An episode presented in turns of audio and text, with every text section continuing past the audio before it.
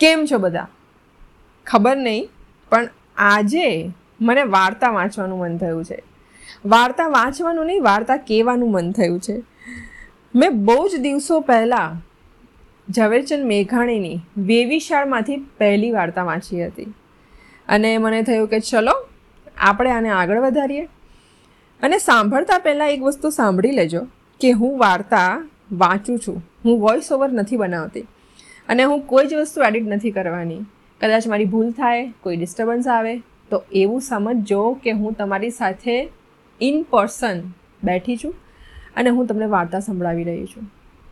Ready okay વાર્તાનું નામ છે, વાર્તા નહીં એમ તો ચેપ્ટરનું નામ છે, પીલી જોઈએ. એને અહીં ઘરે લાવશોમાં. સુશીલાને નાહક અટાણથી જ ધ્રાસકો પડશે. સુશીલાની બાએ પતિને એટલે કે નાના શેઠને સુખલાલના આવવાની આગલી રાતે જ ભલામણ આપેલી. તો ભલે પેઢી ઉપર જ સુવા બેસવાનું રાખીશું. નાના શેઠે કબૂલ કરી લીધું. સવાર પડ્યું. જમાઈને ગાડી ઉપર લેવા જવા માટે મોટર કાઢવા નાના ભાઈએ એટલે કે સુશીલાના પિતાએ વર્ધી આપી. તે સાંભળીને મોટા શેઠે ઠપકો આપ્યો. મોટર મોકલીને અત્યારથી જ શા માટે છોકરાને મોટા એનો કેફ ચડાવવો? ઘોડાગાડી ભાડે કરી લઈ આવશે માણસ. ના, આ તો હું આટો મારતો આવું ને ઉતારતો આવું. નાના શેઠે ડર ખાઈને કહ્યું, તારે જવાની જરૂર નથી. અત્યારથી એને બગાડવાનો રહેવા દે બાપા. અને હજુ કોને ખબર છે? આપણે આંધળું ક્યાં નથી કરવા. છોકરીનું ભળું બરાબર તપાસવું જોશે. હજી કાંઈ બગડી નથી ગયું. ટાઢે પાણીએ ખસ કાઢી શકાતી હોય તો ઊનું મૂકવાની શી ઉતાવળ છે? એટલામાં તો બે ભાઈઓ બેઠા હતા અને ત્યાં સુશીલા દાંતણ કરવા આવી. એનું મોં રોજના જેવું પ્રફુલ્લિત નહોતું. પાણીના લોટા, બે લીલા દાંતણ, મીઠાની શીશી મૂકીને ચૂપચાપ ચાલી ગઈ.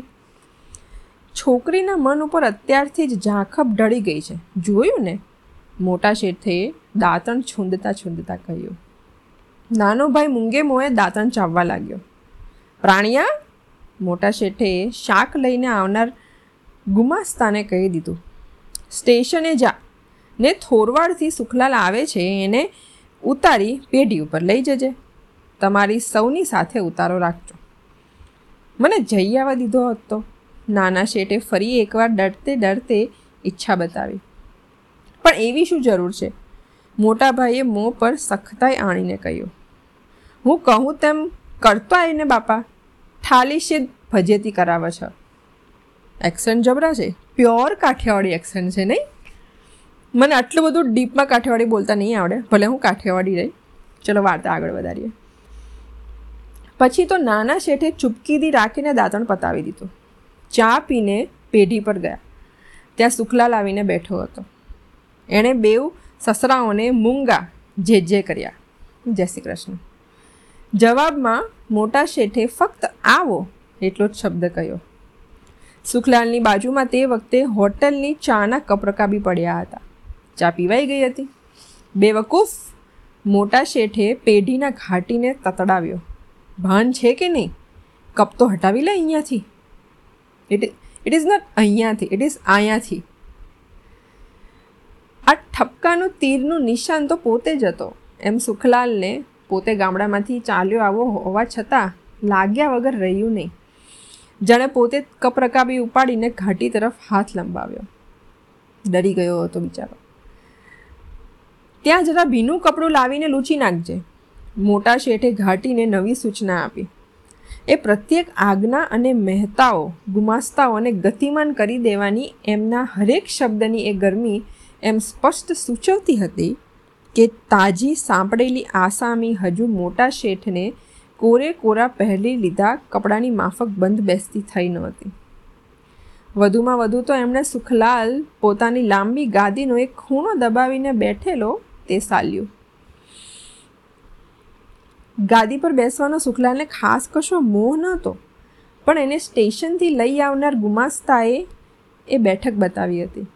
ઉલટાનો પોતે જ વિવેક રાખીને અથવા કહો તો ડરતો ડરતો છેક ગાદીની કોર પર બેઠો હતો.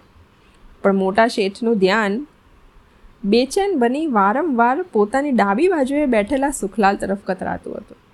પછી તો સુખલાલ એમની પ્રત્યેક નજરના ઠેલા અનુભવતો ધીરે ધીરે ગાદીથી છેક જ નીચે ઉતરી ગયો. કેમ છે તમારી માને? ઘણા વખત બાદ મોટા શેઠે પૂછ્યું. પણ એ પૂછવાની રીત એવી હતી કે કેમ જાણે સુખલાલની માતાએ બીમાર પડવામાં કોઈ મોટા વેવાઈનો ખાસ અપરાધ કર્યો હોય અથવા તો ઢોંગ આદર્યો હોય. સારું છે. સુખલાલે એમ માન્યું કે માતાની બીમારી વર્ણવી અથવા જણાવી એ પણ અહીં મુંબઈમાં એક પ્રકારની અસભ્યતા ગણાય. જવાબ દેવાની આટલી તક મળતા એણે ઉમેર્યું કે મારા બાપાને મારી બાએ સૌને બહુ સાંભળ્યા. એનો જવાબ આપવાની જરૂર મોટા શેઠને લાગી નહીં અને સુભાગ્યે ટપાલ પણ આવી પહોંચી. તે વાંચવામાં પોતે પડી ગયા. દરમિયાન નાના શેઠ તો પોતાની ઓફિસવાળા પાછલા ભાગમાં ચાલ્યા ગયા હતા. ટપાલ વાંચીને મોટા શેઠ ઓફિસમાં દાખલ થયા. બેસીને પછી નાના ભાઈને કહ્યું, જોઈ લીધી ને શિકલ. દુબળા બહુ પડી ગયા દેખાય છે. પાંચ વર્ષ પહેલાં તો, પણ પાંચ વર્ષ પહેલાંની કાણ ક્યાં માંડે છે? પરણે છે એના ગીત ગાને? આમાં તને કંઈ બોણી લાગે છે? છે રતી જેવું નામ આ અહીં ઠીક થઈ જશે. રાજા બાદશાહ જેવી વાત કરવા રહેવા દે તું ભાઈ રહેવા દે હવે.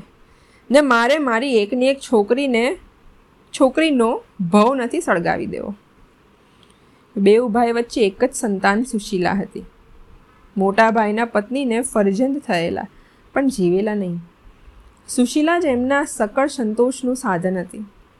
મોટા ભાઈને વારસદાર મેળવવા માટે ફરી પરણવું એ ઘણાએ કહ્યું હતું, પણ પ્રત્યેક માણસના જીવનમાં પ્રકાશ અને છાયા તેમ બેવ હોય, તેમાં મોટા શેઠનો આત્મપ્રકાશ ચુસ્ત એક પત્નીત્વમાં જ પ્રગટતો હતો. એણે તો પોતાના સમસ્ત વારસાની માલિક સુશીલાને જ માની હતી. પણ તેનું હવે શું કરવું? કરવું તો પડશે ને? જોઈએ. કામે લગાડીએ. વેડુમાંથી તેલ કાઢવા જેવી વાત લાગે છે. છતાં આપણે તો પીલી જોઈએ. પછી તો પીલી જોઈએ એ મોટા શેઠનો બોલ ક્રમશઃ, શબ્દશઃ સાર્થક થયો. એમણે સુખલાલને સામાન્ય ઉમેદવારની જેમ પેઢીના મહેનતભર્યા કામમાં ધકેલી દીધો. સુખલાલ પણ કેડ બાંધીને જમાઈપણાની પરીક્ષા આપવા લાગ્યો. એણે પોતાની માનહાનિના વિચાર દૂર મેલ્યા રાતે સુવા જતી વેળાએ માંદી માતાના બોલનો એ જાણે માનસિક જાપ કરતો હતો. સગપણ જો તૂટશે ને ભાઈ, તો અમારા જીવતરમાં ઝેર ભળી જશે. હવે મને લાગે છે કે સુખલાલની હાલત બહુ જ ખરાબ છે. અને જે સુશીલાના મોટા પપ્પા છે ને, મોટા બાપુ, એ જરા મને ડગું ડગું લાગે છે કે ભાઈ શું થશે હવે આ સુખલાલનું અને સુશીલાનું? હવે વાર્તામાં એવું છે કે સુખલાલ અને સુશીલા એકબીજાને હજી જોયા નથી. અને જે નાના શેઠ છે, સુશીલાના પપ્પા, એને તો ગમે તેમ કરીને આને વાળી મચડીને હોશિયાર બનાવીને સગપણ કરાવવું છે. તો જોઈએ હવે આગળ ત્રીજા એપિસોડમાં, એટલે કે ત્રીજા નંબરના પ્રકરણમાં શું થાય છે. ત્યાં સુધી બાય બાય. અને જો આ તમને વાર્તા સાંભળવી ગમી હોય જો આ સેશન ગમ્યું હોય, તો પ્લીઝ મને જણાવો ઇન્સ્ટાગ્રામ પણ જણાવો. મેલ કરો મને અને એવું હોય તો સ્પોટિફાઈમાં કમેન્ટ કરી શકો છો. Teal than bye bye